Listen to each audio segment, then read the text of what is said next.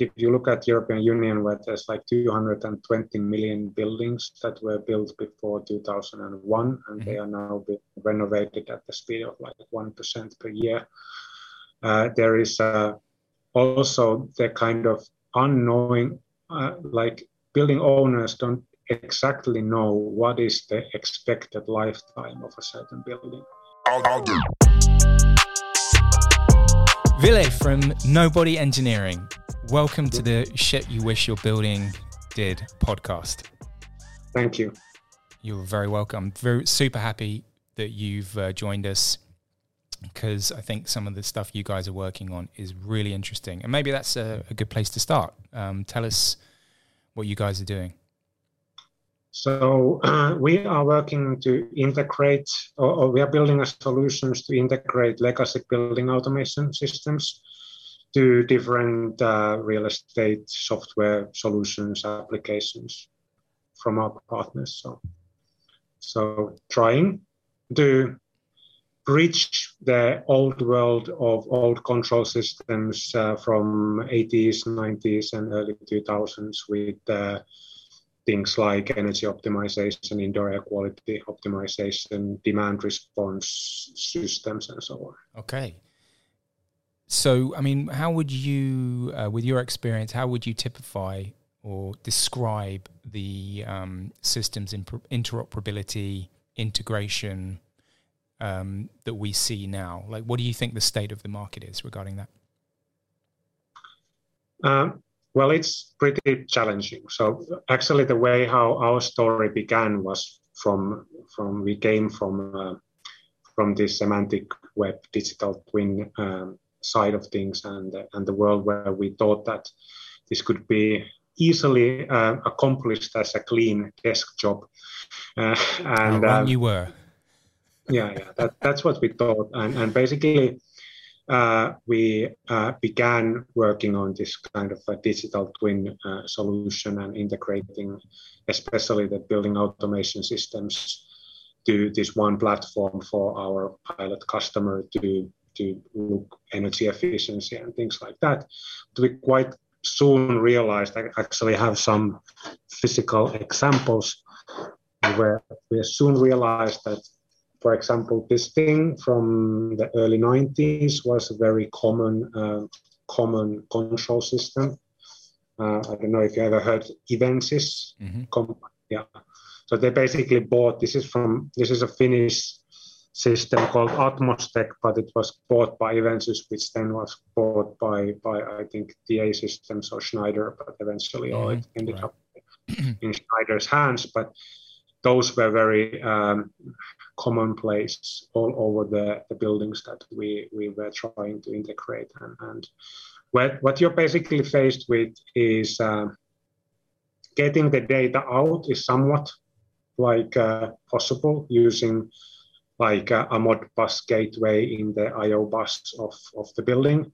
Uh, but uh, the, the minute you want to actually control the system and, and have like a scalable way of, of of um, not only in beforehand deciding like one thing that you might want to control in the building, but actually have a full control over the automation system.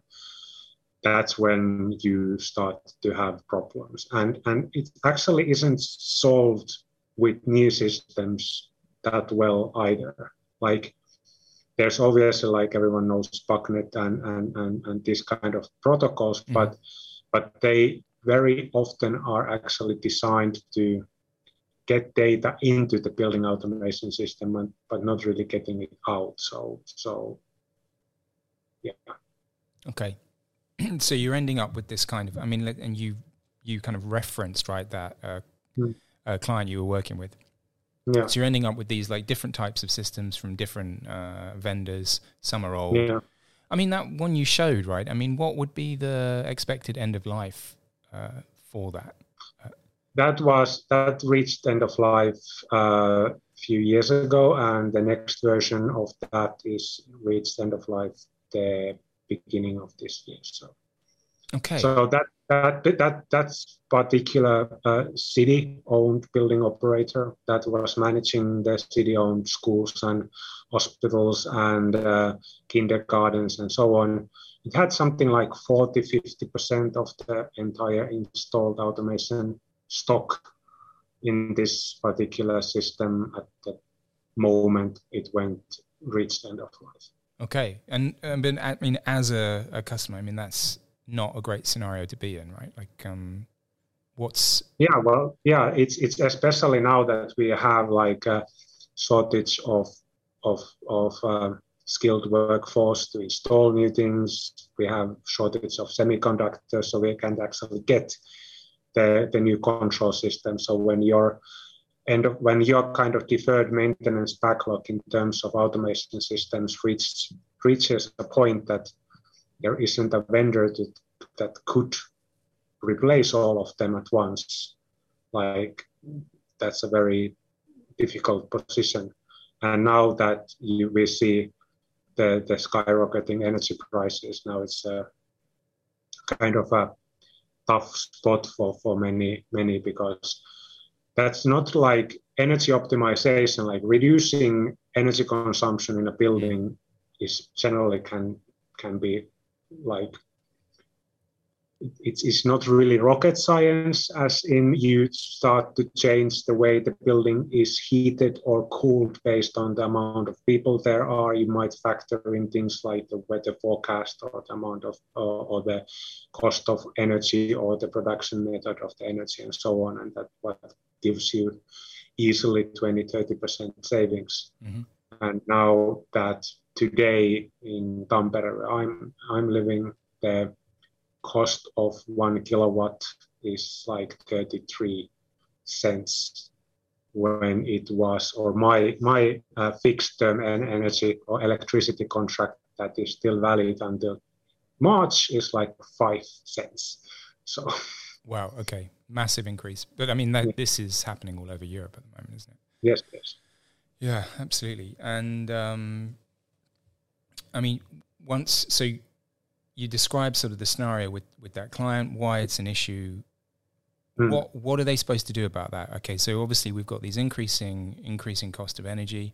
Um, mm. Also, and they I guess left with this scenario of like, okay, well we've got this old system. Like, what are we going to do with it? Are we going to have to pay more, or sorry, mm. know, pay to uh, um, totally replace it? Yeah. Or or what? Like, what are the scenarios for for companies in that situation? Yeah, well, that's kind of the, the there's a bottleneck, and and uh, that's where we see our opportunity. Really, like that's the, that that's when we realized the state of the industry in terms of how many legacy systems are out there.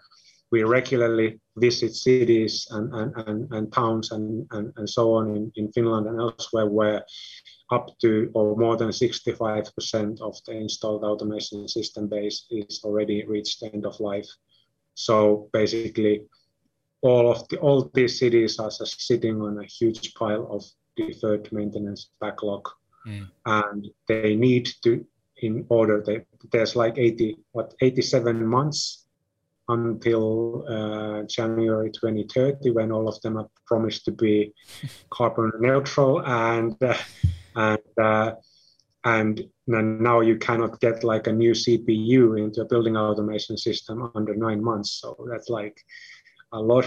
Uh, is a very kind of challenging spot. So we uh, pivoted our our company. We changed the, the, the, name and we we set up like the, the whole new uh, vision. And we recently also raised some VC uh, capital to, to, to solve this problem of integrating legacy automation systems with all these different service providers. So we are not ourselves um, providing energy optimization or any of that, but we are kind of like acting as a link or an integration platform between um, old systems and the, and the software and, and system providers out there. We work with uh, companies like Lassila, Tikanoja, and Tietoevry, and, and, and so on, that uh, are already like have a long experience in in uh, either energy optimization or real estate uh, facility management. Okay. And in case of Tietoevry, for example, in, in, in this demand response uh, uh, market. And the way how we do it uh, is basically using software robotics in a very kind of a unique way. So I can use this as again as an example. Mm. So so um, you can see also behind me like a whole bunch of old CPUs yeah. uh, that are, are ticking there. But but basically, uh, uh, even when it is very hard to integrate this into some cloud application with some gateway or something like that, there's always some way for an engineer to physically visit the, the, the, the, the site and then use some kind of a method for, for uh, uh, programming it and, and configuring it and understanding what's going on in the, in the system. Yeah. So, so uh, we had already some exposure to this uh, RPA, so robotic process automation technologies. Uh, but we thought that hey, this would be a very interesting new approach to use actually a combination of IoT and and robotics to to kind of fake the engineer and integrate into this system using the ways how the local engineer would use it. And actually, this is a, maybe this is a slightly newer system uh, uh, from another Finnish uh, Finnish manufacturer, mm-hmm. but this is a um, you know freely programmable, basically like a, small for smaller installations, so not just a huge uh, site, but but for maybe a, a, a, building block or a, or a small uh, school or something like that.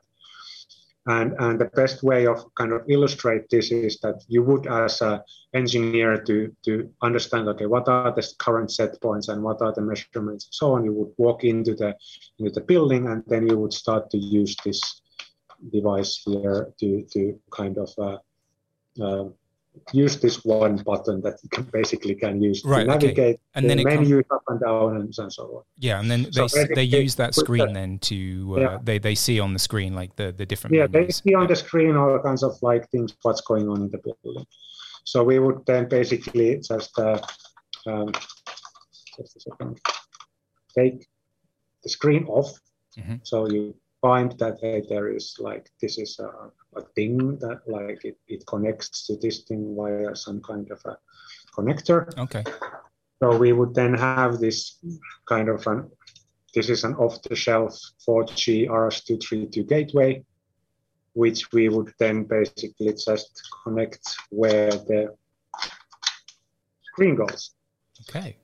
And and now what this system contains is the, the kind of the meat of our, of our product, which is the um, different processes and kind of sequences of, of, uh, of ways that what you could actually do with the with, with this thing. And it understands what information this is sending to the to the robot. And and it can simulate what the the, the building owner operator would do in this in, in, in return. And, and the same thing then applies for pretty much like uh, any old system. You can find these similar user interfaces from things like Trend and, and mm. uh, old mm. systems and so on. So that's kind of the, the core of, of, of the innovation which is kind of shifts the, the, the, the point of where is most of the effort mm. uh, done. So when you are in a traditional integration setting, you would go into the building, you would find some kind of a cabinet where you have the CPU and then bunch of I/O cards. You would install a gateway to the I/O line uh, then you would uh, try to find the documentation of what each of the Modbus registers in the I/O line actually mean, how you map them into the into the correct um, values. So, so for example, in in case of this thing, there there isn't actually the the conversion from voltage or resistance to SI units is done programmatically on the CPU. Mm-hmm. So you cannot kind of read that data automatically as SI units from the from the IO bus. So you would go there and you would have all this this equipment, and then you would um, set it up per substation. It would take several hours, probably at least, to, to get the data reading happening. And uh, then if you wanted to control something, let's say that you wanted from the cloud somehow send a signal to the system that, okay, turn off an air handling unit or something like that, you would need to then program it using the old tools into this system and, and send a message to your gateway from, from which this CPU could then read it. And that is uh, so prohibitively expensive and mm. time consuming that it's usually never done yeah. to start Okay, and, and hence why you get into this scenario where yeah. you know it's just stuff's just left there and um, yeah. no one does anything with it and it sits around and reaches end of life. Yeah, and it's it's it's actually with like if you look at European Union where there's like 220 million buildings that were built before 2001 and mm-hmm. they are now being renovated at the speed of like one percent per year. Uh, there is uh, also the kind of unknowing, uh, like building owners don't exactly know what is the expected lifetime of a certain building is it going to be there for yet another five years or 10 years or 20 years or how long so so they are also very wary of of uh, of upgrading systems in buildings that don't necessarily um, uh, that might not last as long as the proposed lifetime or the useful lifetime of the new automation. Yeah, okay. You and don't want to waste money on investing in yeah. that new technology and then someone knocking the building down. Yeah so we what we try to do is to make it so that okay if you have a building that has an old automation system and you are going you are positive you are going to demolish it next summer we want to create kind of a world where it makes perfect sense to integrate it into energy optimization system now because you will save I don't know tens of thousands next winter before you demolish it. okay, so even within that year, you can see some savings. Yeah, yeah, yeah. Okay. Yeah, I think it's it's really ingenious way. I mean, I mean this um, what do you call it again? Robotic. Yeah, well, there's the term is uh, robotic process uh, um, Automa- automation okay. RPA. RPA. But but what kind of sets the why we we call it or we use the term software robotics uh, because uh, the RPA is a very kind of uh, it's rooted in this, for example, financial sector and HR sector, where where uh, there's a, a there's a, a, role called of a, a RPA engineer or a consultant, which usually comes and sits next to uh, some office clerk that is doing potentially repetitive work on their workstation. And they observe it for a while and then they spot that, hey, every twice an hour you copy the PDF from that folder and then you add it to your SAP and you, you annotate it with this kind of information and then you send an email. So here's a thing that we could automate and then then make a robot, basically like a script mm-hmm. that uses the user interfaces offered to this this person uh, the, to, to, to automate this, this particular task. So what is different from us is that uh, compared to what, what we do is that there's rarely is anyone there in this building like a, a technical space doing anything to the automation mm-hmm. system. So the, the user interface or the operator panel of the automation system sits there um, year after year and, and, and at most is used to change some schedule like once a year during the Christmas um, celebrations or something like that in schools and so on.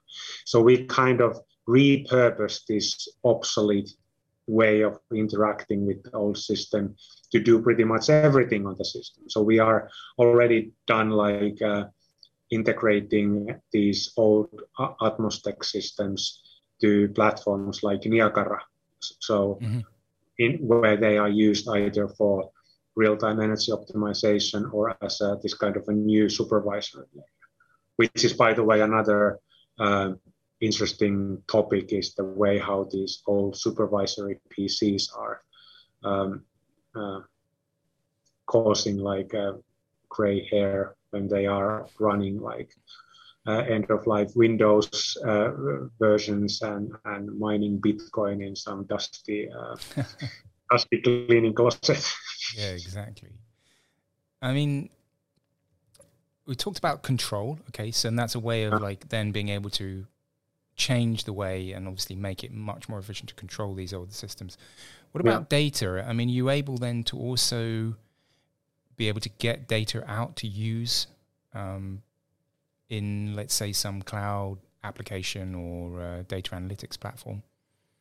Yeah. So, so yeah, yeah, we we are basically what the robot is doing is has these scheduled kind of tasks or jobs that it is, is on, a, on a clock that every minute go and read all these values of, read all the analog sensor values every minute and read all the all the all the uh, alarms every half a minute and do these things in a certain in, with certain intervals and then it pushes the data to, to the cloud obviously we cannot get into the same kind of latencies and frequencies that you potentially could get with uh, with uh, uh like proper uh, IO bus integration or something like that that can mm. hammer the system every 10 seconds, like every second or so. But, but uh, this data is sent to a cloud and and then there we do our best to kind of normalize it and and uh, we've done quite extensive um, research on the usage of brick schema mm-hmm. uh, uh, which is this ontology uh, of, of building systems uh, and uh, and we have some preliminary good preliminary re- results on how we can kind of pause, parse the uh, data from the old automation system into this brick schema.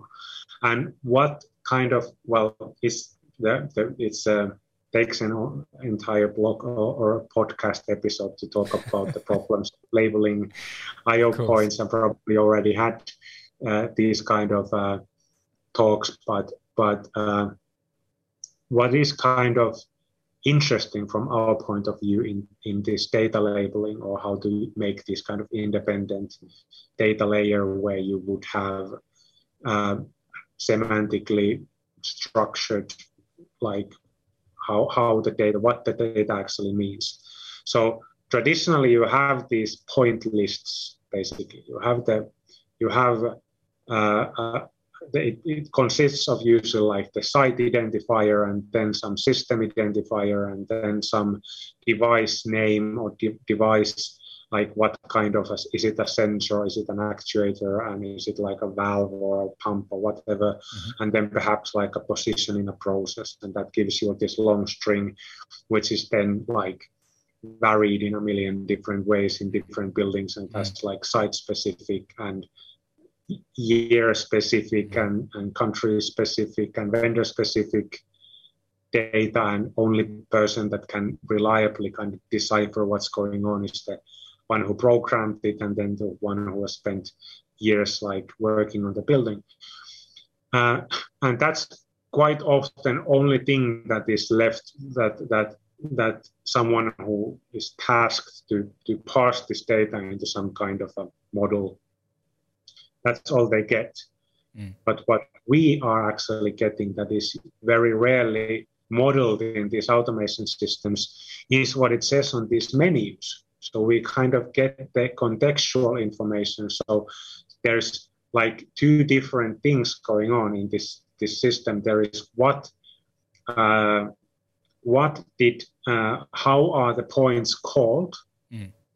in in the programming and those follow these point label uh, structures.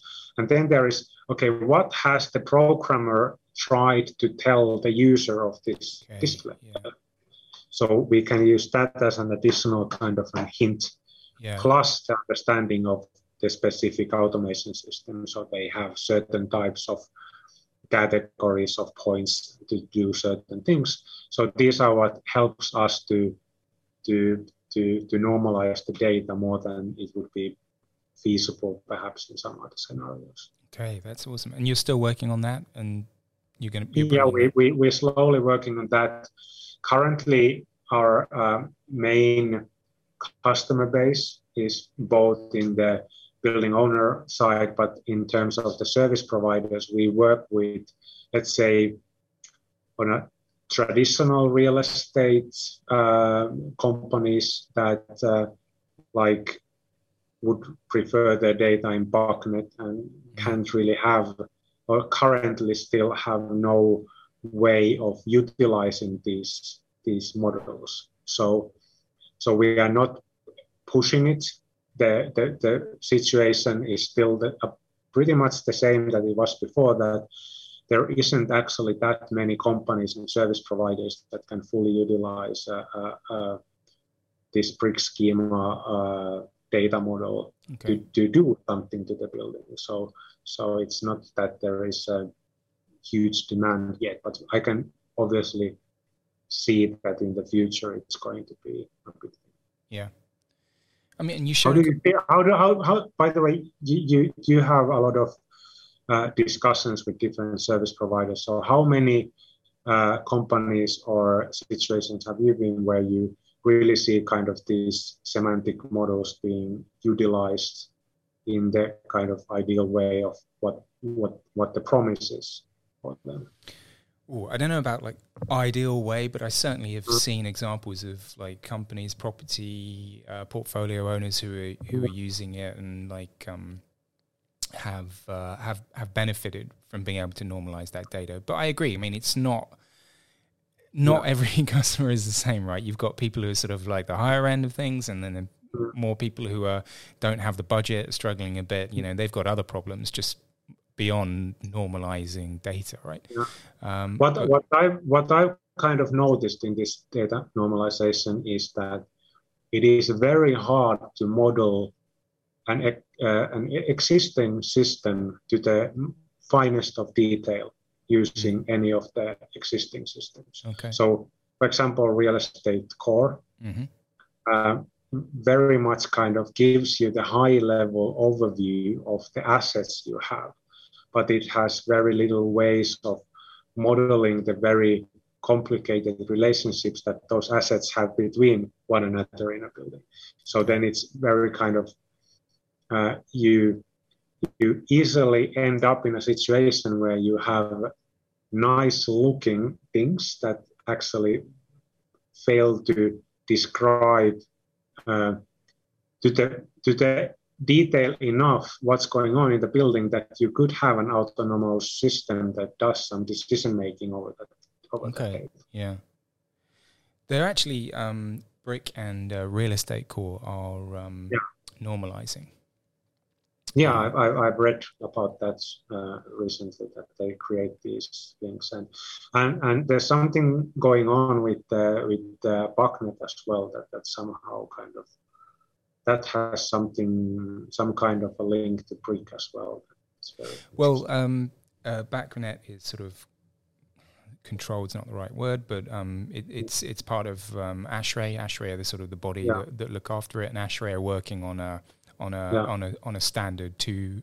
I think let me get this right. Two two three P. I think, which is yeah. uh, which is about this whole thing, and I think they want to um, create mm. hopefully one uh, one. I mean, not that there needs to be w- just one uh, data model, mm. but um, that could that could well come out of those conversations. Actually, actually, the BACnet is very interesting in in terms like we we've um, done this kind of a divide and conquer type of uh, way of solving the problems as they come. But but we thought that okay, well, if we come up with a way of getting the old automation systems integrated to our cloud, then we have all these MQTT and REST endpoints that we can throw around and everyone is happy.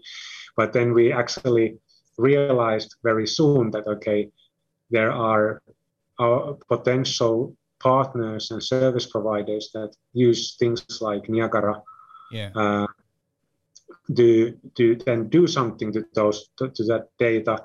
And it is awfully difficult to integrate like REST APIs in a scalable manner into these uh, to, to these software mm-hmm. systems that have been designed from the ground up from this kind of a building engineer's point of view and not from the cloud software nerd's point of view so so like it is easy for you to integrate a single REST API endpoint that gives you like weather data or something like mm, that. Yeah. The minute you want to connect like 200 points in a building that all are in their own separate kind of REST routes, then it's it becomes like a, a nightmare for the yeah, system. So yeah, we couldn't we couldn't get our data to the service providers. So we built this um, this kind of a reverse uh, system where now we have actually Linux machines running in our customers' um, uh, uh, on-site premises in their uh, network where the Niagara is situated. And we send the data from our cloud as MQTT to the customer's site or to the customers, like the, the partner who is doing the optimization. We send it there.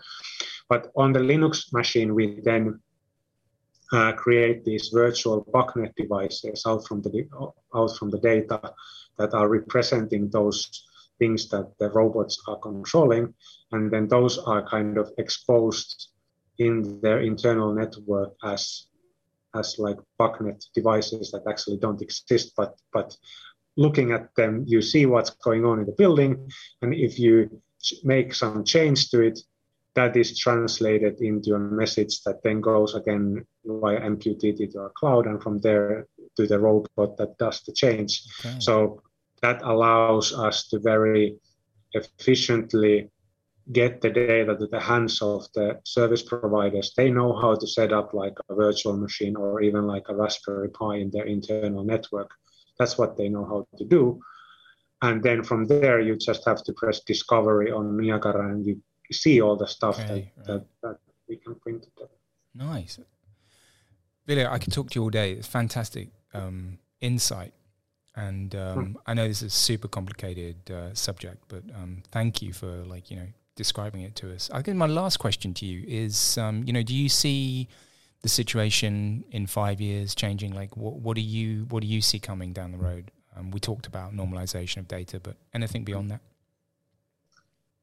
Yeah, well, uh, I I think that the way how uh, the, the evolution of a building control system is going to be very interesting mm. on how how how it's going to look like in, in, in a few years time, especially when you start to go this data model first, uh, describing actually not only always going from some internal data representation and, and, and struggling to convert it into this open and semantic model, but going and starting from the semantic model first and then building up from there. And uh, but I think the, the systems are definitely going to get simpler. Uh, there is this saying that the uh, or many of these kind of an old school system vendors are are are um, marketing the automation system as the kind of a brain of a smart building, mm. while I try to think, or I think it more as the kind of a lizard brain or the brain stem of the smart building. So it is supposed to keep it breathing, keep the like certain set of functionalities going on in the building, be easy to install, have as little semiconductors as possible, like having compact uh, uh, and a simple system that you can uh, uh, easily upgrade and build uh, uh, and repair and so on and have that to do the basics in the building and then have this higher order um, optimization and, and things like that happening in the cloud mm. or in some other level, uh, preferably using these independent data layers in between so that you can have like these service providers interacting and, and building owners have the possibility of kind of picking what and with whom they want to work with and change the service providers if they are not happy. Yeah. So so something along those lines, I at least would hope that the that the, that the, the future looks like. But uh, yeah, there's still a uh, few years uh, uh, of this kind of a crunch where we just need to get things done very quickly like exactly, yeah. any. Uh, it's a bit like nuclear power now. It's very like uh, it's a bit late to, to save the world by building nuclear power plants because it takes so many years to get one running. There's the same thing with these building building systems that that uh, coming up with all these kind of super fancy things and, and making things even more complicated and so on. It's just going to take too long and we just need to get cracking and come up with ways of getting the optimization into the buildings. Mm. Um, uh, last week if you cannot do it last month. So like just being better with what we have already. Yeah, that's that's exactly like reuse, uh, repurpose, uh, retrofit the things we have now, and and and focus also focusing on on ways to scale it into the buildings that are not the, the sexiest and fanciest city center building blocks. The, the, the, most of the carbon footprint is generated in these um, suburbs and, and, and so on, where you have buildings that are not so uh, so fancy, but they still could be optimized and could be uh, could, could be or are the kind of uh, the biggest kind of uh, low-hanging fruit in, in in reaching the net zero if we just all kind of focused on on, on them. Exactly. That's a great place to finish. Thank you so much, Ville. Thanks for your um, your comments, and I really appreciate your time.